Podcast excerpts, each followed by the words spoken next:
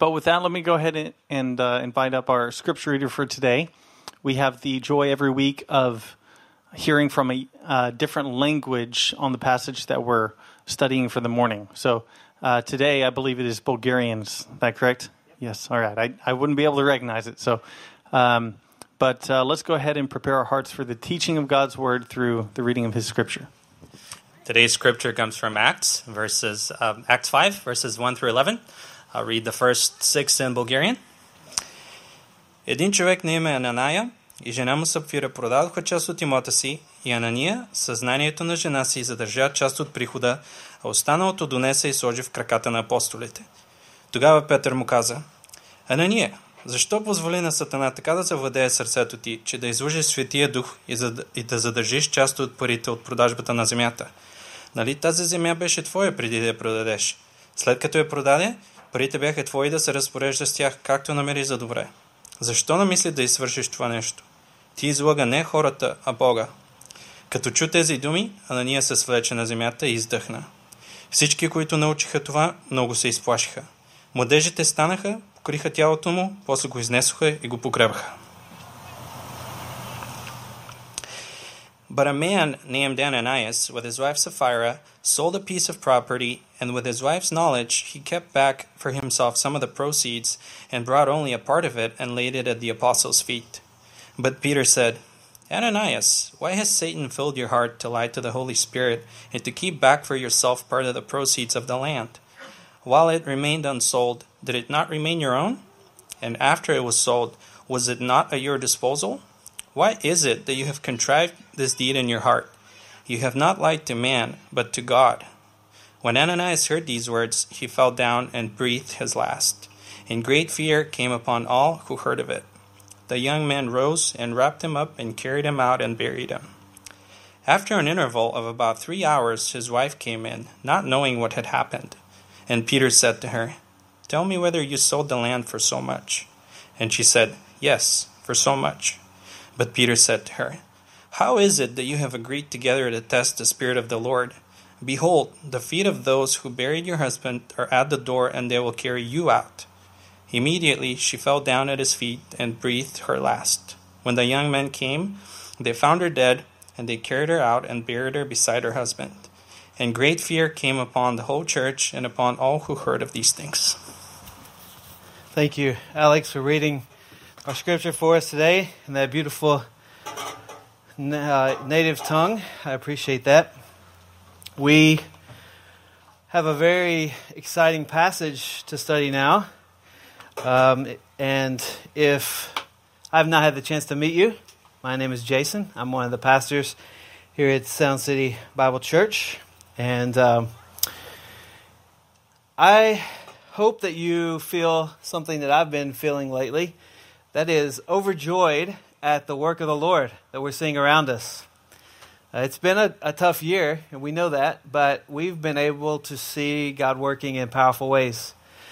Um, if we were to just stop and list all the ways we see God working, we would we would fill the day, and that that might be a, a healthy and a beautiful project sometime. But but even just in the last few weeks, we've seen God working in, in powerful ways. We we saw the regathering of God's church in this location.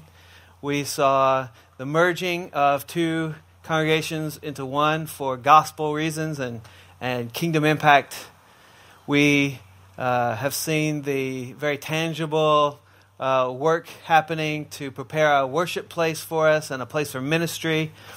Uh, we have uh, seen the uh, community touched through actions of this church, such as the partnership with the Nursing Network and the, the prayer walk you just heard about. And uh, in many ways that we've seen God working powerfully, and, and not, the, not the least of which are the, the return of, of ministries that we feel are important, such as kids' ministry that you see happening right around the corner, and the, the student ministry returning to in person ministry this week. It's exciting to see God at work. And as I was reflecting on that and, and reflecting on our passage uh, for today, uh, this week I was reminded of, of kind of a general principle, and that is that when God is working powerfully among and through his people, very often the enemy will attack. That's what we're seeing happening in our passage today. And, and I think we need to be aware of that. Eh, you know, sometimes we're uncomfortable thinking about the spiritual realm, but the Bible teaches that is, that is part of the reality God created. And, and this week we felt that uh, among the leadership of the church. Even as we were celebrating all these wonderful things and, and, and the empowerment of God's people to do God's work, you know, uh, the elders, we were confronted with some of our own areas that we need to grow in to be more effective leaders and to really empower and raise up the, the, the people of God. And we, you know, we could have uh, built some walls and pointed fingers, but instead we we we did our best to meet those uh, head on and w- with humility and, and on our knees and and repentance and asking God, you lead us, you heal us, you change us for your glory. And then immediately, as as Pastor John mentioned, people start showing up at the building for prayer. What he did not mention was that the first two of those people showing up on different days came with these words in their mouth I am possessed by a demon and asking for help. And then, and the third lady showing up saying, I am oppressed. I, I, have, I see no way forward. And, and so we, we were able to minister to them with the Holy Spirit and the gospel and offer them help. But it was just a reminder to me when we see God at work, we have to be ready and prepared that that's, that stirs up the enemy to fight against what God is doing. And we see that happening here in Acts. We, last week, we saw uh, the gospel going forward and proclaimed through the apostles in the church, and immediately the religious leaders were trying to uh, stop that through threats and through uh, arrests and, and uh, commands not to preach the gospel. But instead, they said, We will follow the Lord and we will preach the gospel. And give us boldness, Lord. And so there was an attack from the outside. And this week in our passage, we see an attack from the inside. And so, to, so what we're going to see as we look at our passage is this, this overarching theme. We're going to bookend this. We'll say it now, we'll say it at the end. This overarching thing God's grace is not permission to sin, but the power to transform. And that's what we're seeing happening here in Acts so, Acts chapter 5 is what we read today, and that's going to be kind of the focal point. But I want us to take just a few verses back in the last bit of Acts chapter 4, where we really get to see the power of God at work in those early believers. Acts chapter 4, verse 32 says, Now the entire group of those who believed were of one heart and mind. I want to stop there. I want to focus on the entire group of those who believed. Who are we talking about is this group? This, this, this uh, kind of roughly defined group of people, this, this church that we would call it, who are they? Well, Luke gives us this one defining description. They believed. What is that? That, that? That's not, you know, in our current Western culture, we, we kind of throw that around that word around. And, and you can say i'm a believer. You can say uh, that encompasses so many things. And there's this movement of just spiritualism. You could be a believer in spiritualism. That's not what we're talking about here. For luke to say this is a group who believed he meant something very specific. He meant they believed in the savior jesus the Christ. They would call him the Messiah. These were all Jewish believers. Jesus, the Messiah, the chosen one, the Savior, who was the eternally existent Son of God. Born of a virgin, the, the, the perfect uniting of fully man and fully God. They believed that this G- Jesus, according to his gospel, lived a perfectly sinless life, obedient to the Father in perfection, experiencing the temptations common to man. He was not exempt from temptation. In fact, he had temptations we will never understand, but did not sin. Lived the holy life that we should live but cannot. And then crucified on the cross, put to death an excruciating death, not for his sins, not for his crimes, not for his rebellion, but for our sins, taking the place of sinners so that our sin could be covered. That the Bible uses the word atoned for. And that the wrath of God appeased all through his death on the cross. Then Jesus was buried, and on the third day, resurrected because sin had been paid for, the grave had been conquered, death no longer had a hold on him. And the power of God raised Jesus to, to life. He appeared, was witnessed, and then ascended to the right hand of God where he reigns still and forever. And we just sang that song where we find our assurance in him at the right hand of God on our behalf. That's what Luke meant when he said they believed. And it's a very specific definition. And that's important because guess what? That's what defines this group too. Those of us sitting in this in this field right now, if we claim to be part of the church of Christ, that is exactly what we mean. We follow Jesus. We believe in him.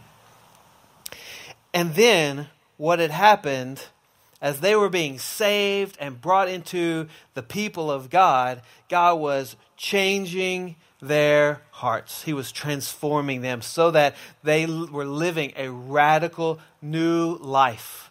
A life of generosity, selflessness, and compassion for one another. Let's hear how Luke describes it. So after he says the entire group of those who believed, Acts 4:32, no one claimed that any of his possessions was his own. But instead they held everything in common. With great power the apostles were giving testimony to the resurrection of the Lord Jesus, and great grace was on all of them, for there was not a needy person among them, because all those who owned lands or houses sold them, brought the proceeds of what was sold, and laid them at the apostles' feet. This was then distributed to each person as they had need. So, this was a radical new life of generosity and selflessness and compassion, but it wasn't because of just acts, actions alone. It was because of a transformed heart, a new way of living from a new life inside them. Now, we have to be careful because when we read that, that the, just those few verses, it might start to sound like some solutions to the world's problems that other people put forward. That we can fix the world's problems, the evils, the, the injustices of the world, just by shifting around possessions or wealth.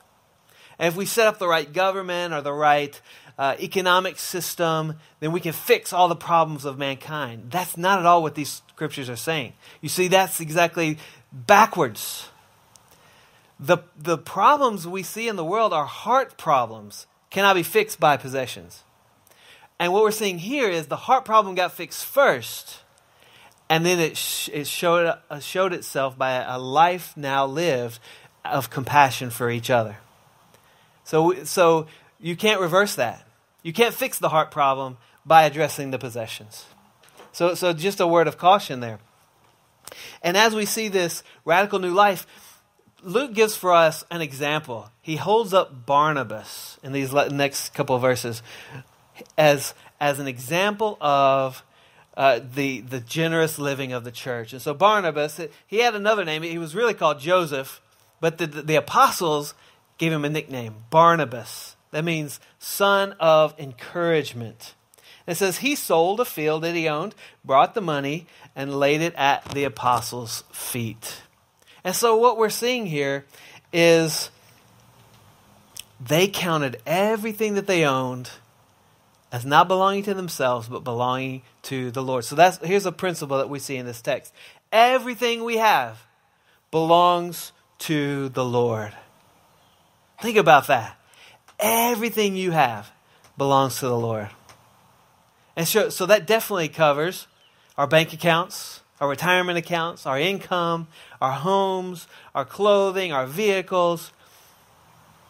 So it definitely includes all of that and more. We'll talk about that in a moment. And the, prince, the, the, the, there's a name for this principle, and it's called stewardship. Here's an easy, quick definition for stewardship the careful and responsible management of something entrusted to one's care. And that's what we're seeing. This new heart in the church was a recognition that all of this that's at my disposal is not just for me, it's for the purposes of God. And they were living that way. And so we want to seize this opportunity just to pause right here and let's press in a little bit to, to stewardship in our own hearts. Believe it or not, money and possessions is one of the pitfalls spiritually. It's very strange how a very tangible, practical thing can become a spiritual pitfall, but it, but it's true. So let's press into it just a little bit. How can we set ourselves up now that we have this entrance into the kingdom of God, this opportunity to have transformed lives, how can we set ourselves up then to be like Barnabas and to be generous? Have this, this stewardship attitude. Well, one, one practical thing is let's, let's take control of our lifestyle choices. That, that means that we intentionally set our lives up, our lifestyles up, so that we can be enabled to use our resources for God's purposes. And this has to do with all kinds of aspects in our lives. Uh, debt. If we allow ourselves to be drawn into debt, that means saying, Tomorrow I'll pay for something I want to enjoy today. Uh, and we're talking about consumer debt here when you have a choice about it. Uh, this ha- this lifestyle choices depends on how, or it involves how we spend our income, uh, the commitments we make with our money, the tastes and habits and the, the needs and wants balances in our lives, we have the opportunity as Christ followers to shape our lives according to what the purposes of God are. Now, especially if you're a young person, if you're if you're if you're if the majority of your lifestyle choices are ahead of you, okay? You have a unique opportunity to start shaping what the rest of your life is going to be like. That you can poise yourself to be able to live a very generous life by the decisions you make now. Some people have been crippled for the rest of their life by poor decisions financially early on. And we, we don't want that. We want to set ourselves up for not listening to the influences of the world about how we shape our lifestyles. The influences of the world say, you deserve whatever you want. Always be searching for more and more. And, and there's a there's, there's, there's this subtle message that gets that's almost not spoken, but it gets implanted in us from the world that says you will never have enough, so you better start trying to catch up. You'll never earn enough, so you better start trying to earn more. You'll never be satisfied with all of the stuff, so you better try to gather more and more. The problem is it's a it's a black hole those things will never bring you the satisfaction you think that they have. And so, we want to shape our lifestyles not by the influences of the world, but by the purposes of God. So that means then we sit down and we budget. We actually put pen to paper. And we we tell our money where to go instead of wondering where it went. Some of you may have heard that uh, that phraseology before. The idea is we want to be in control of our resources so that it glorifies God. And finally, and, and probably most importantly, how we can be good stewards is developing a heart of compassion. It's a shift in thinking, a shift away from thinking about my life only and to thinking about other people's lives and other people's needs. And I wonder how have you set yourself up for generosity? Or, or what hurdles have you allowed to, to be put in your place? So, one thing that we can probably see in our lives is a desire to hold on to our possessions and to our money. This is the opposite of that generous heart that we're seeing here in Acts 4. And we have this tendency to want to, to hold on for ourselves. And I think there's really two broad categories for why we do that. One is security. We, we have this realization that there are dangers in the world and that money can help protect against a lot of those dangers. And so we, we want the protection. I, I know about security. I know this is a, a real heart need of people. We, you, some of you might know, we just moved into a new home. And as the dad, part of my responsibility was to make sure our home was secure. So the first day we moved in, I went around, checked all the windows that they locked, checked all the doors, made sure I needed to change the keys and the, the codes where I needed to so that the home was secure from the outside. But then uh, that first day, also, our two year old toddlers were running around and opening every door and window. And my wife said, Now we need to figure out how to keep it secure from the inside so the kids aren't escaping out. So I've been going and putting sensors on every door and window so that when it opens, our little AI in the kitchen can say, That door is open or the window is open. And so we'll know to go check, make sure no kid has escaped. So we know about security. But here's, the, here's another lie that, that that we buy into that money can protect us.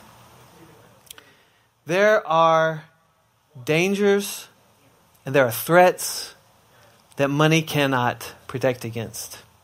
And you can have all the money in the world and still not be secure. In fact, Jesus told a wonderful parable about that. The, the rich man and Lazarus, if you want to go and look that up.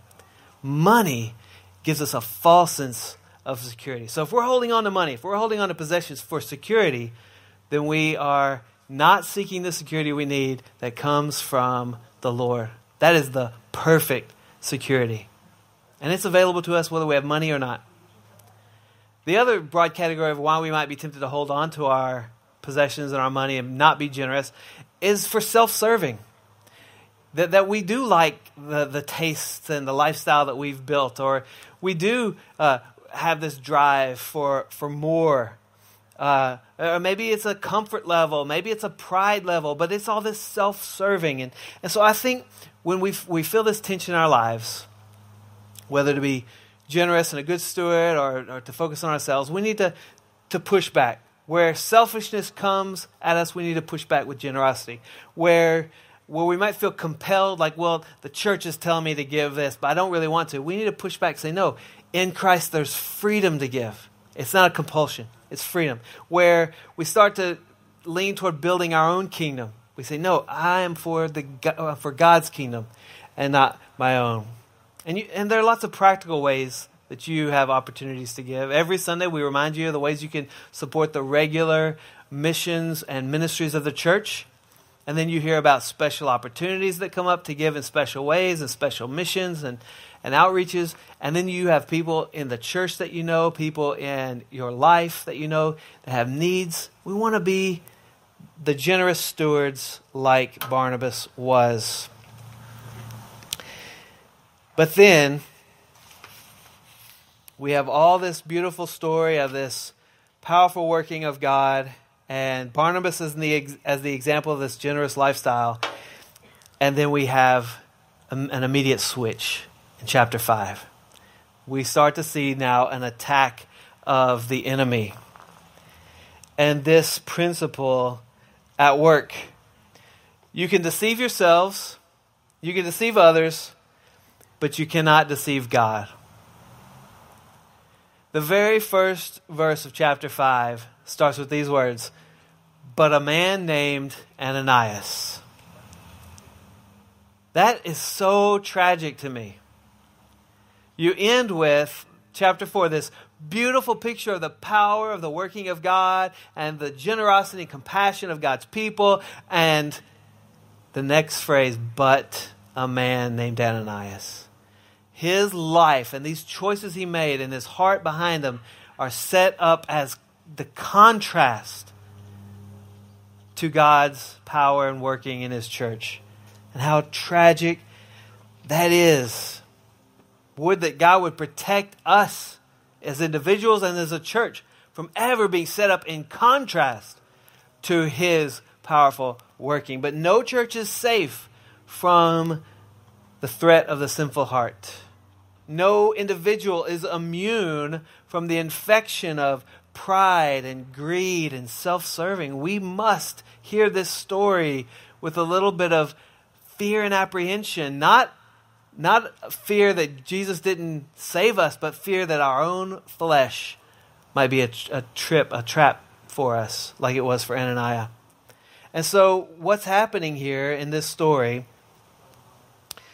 is Ananias sets himself up to be seen like Barnabas was. So, so Barnabas had sold uh, his field and brought the brought, brought the money and laid it at the apostles' feet, and that was that, that wasn't meant to be showy. It wasn't meant to, to say, hey, everybody look at Barnabas. Like, if we did that, it would be weird, right? If we just said, okay, we're going to pause now in the service.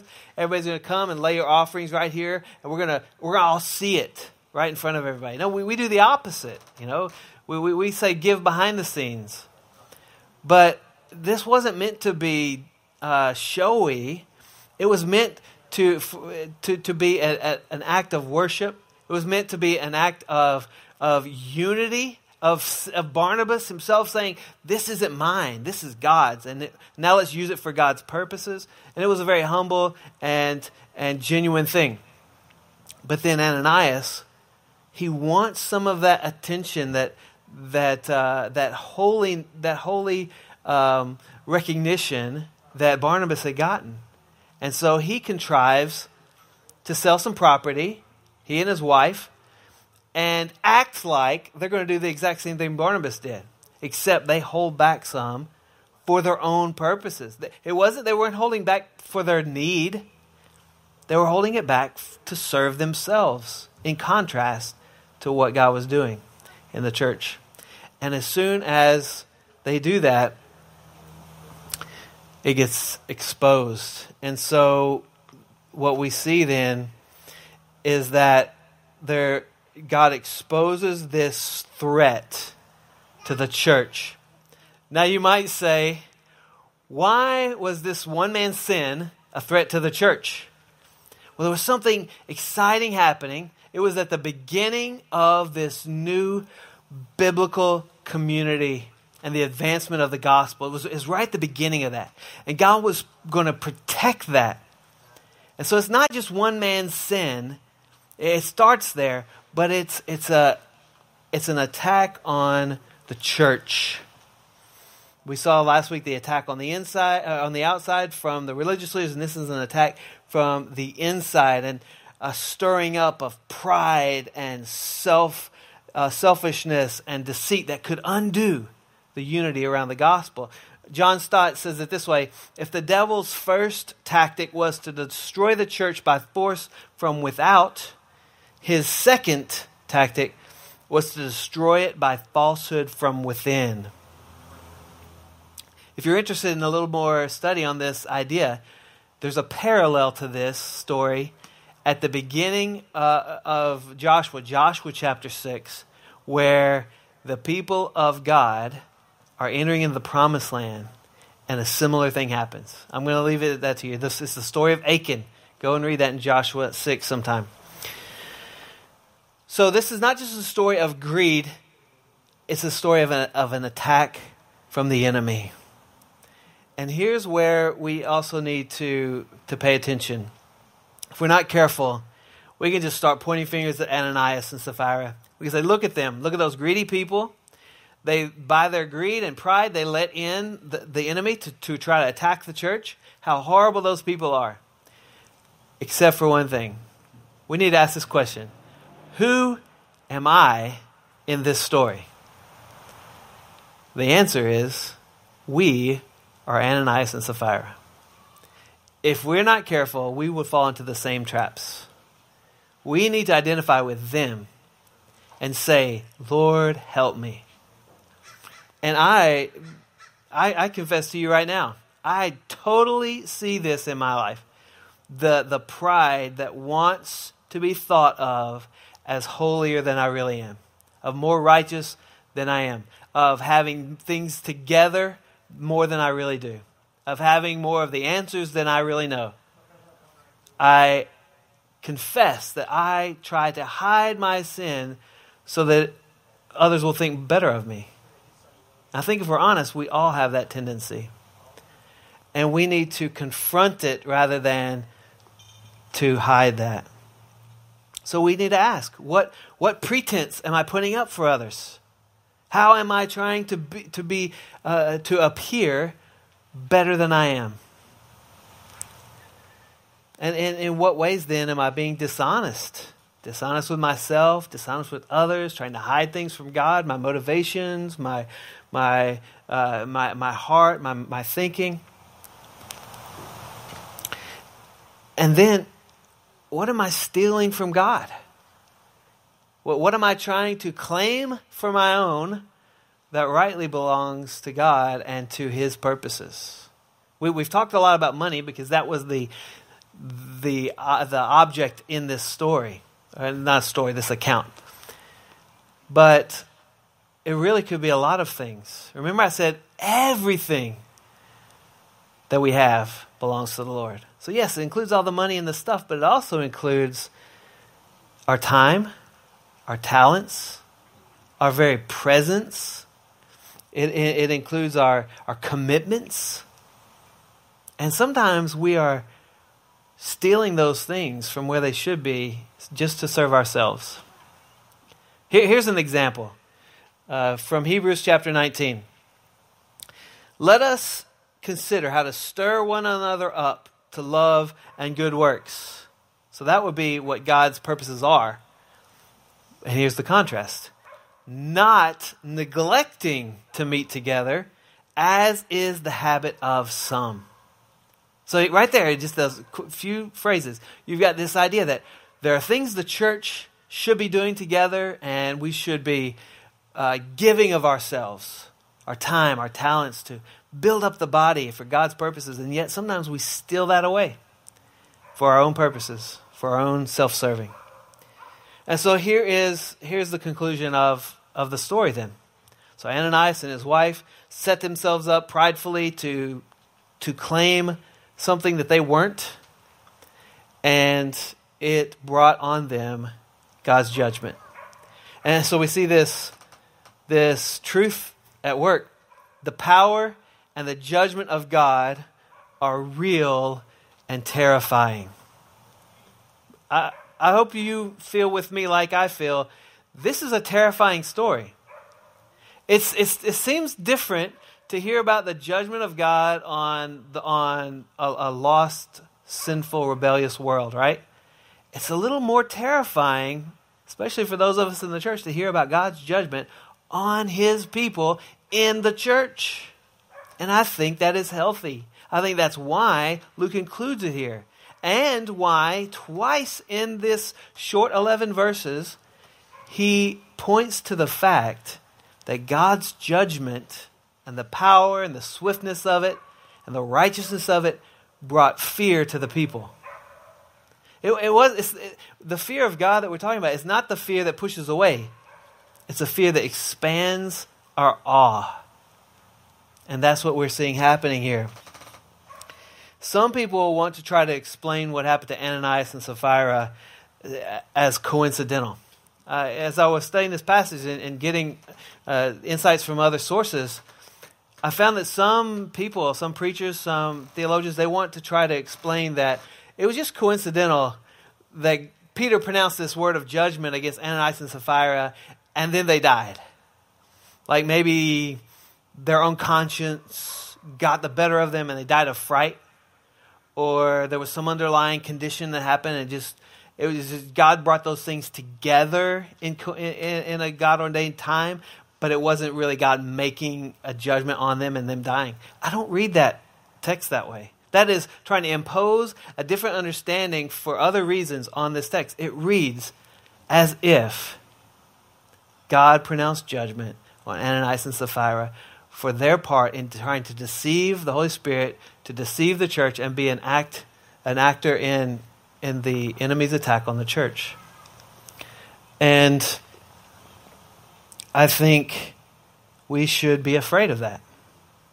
I think the scripture says there's a healthy amount of fear we need to have when it comes to the judgment of God in relation to our sin. Earlier, the, the worship team, as they're leading us through, through uh, the liturgy, one, one of the passages they read was Hebrews chapter 10. And, then, and it describes God as a consuming fire. And then a few verses later, which they didn't read, it says, It is a terrifying thing to fall into the hands of the living God. Now, sometimes we want to rewrite the, de- the description of God to match what we want. All grace, no judgment, basically. The scripture does not let us do that. It is a terrifying thing to fall into the hands of the living God. We need to know that. And that is part of the reason why this account of Ananias and Sapphira is there for the church to say God takes sin very seriously.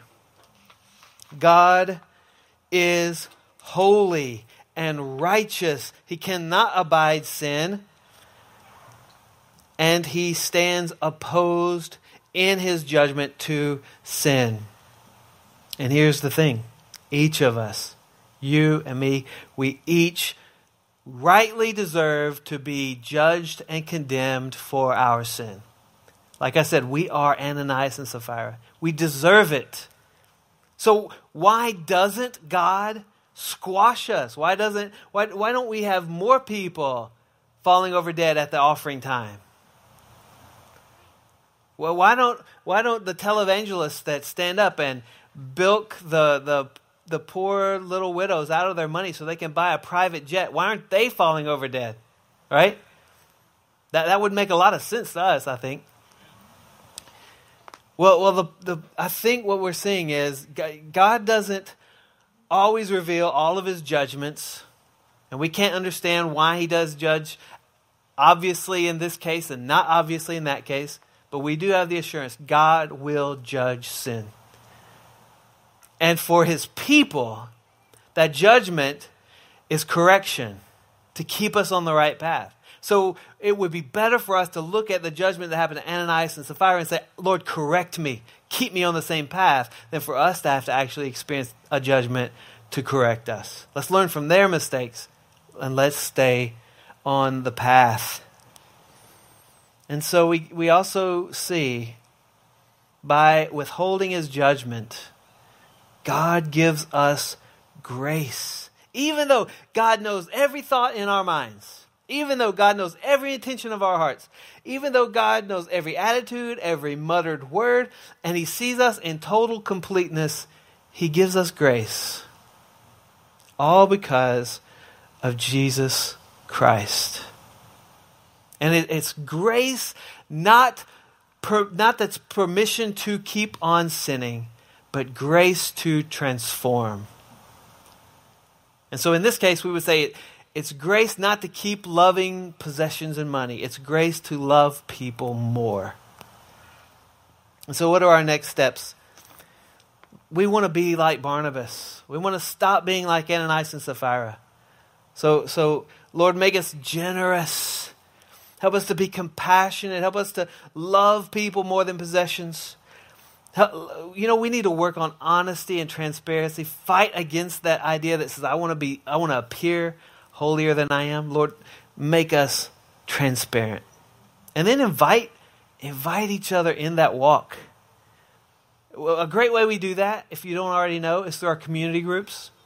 But inviting people to walk with us on our journey of discipleship.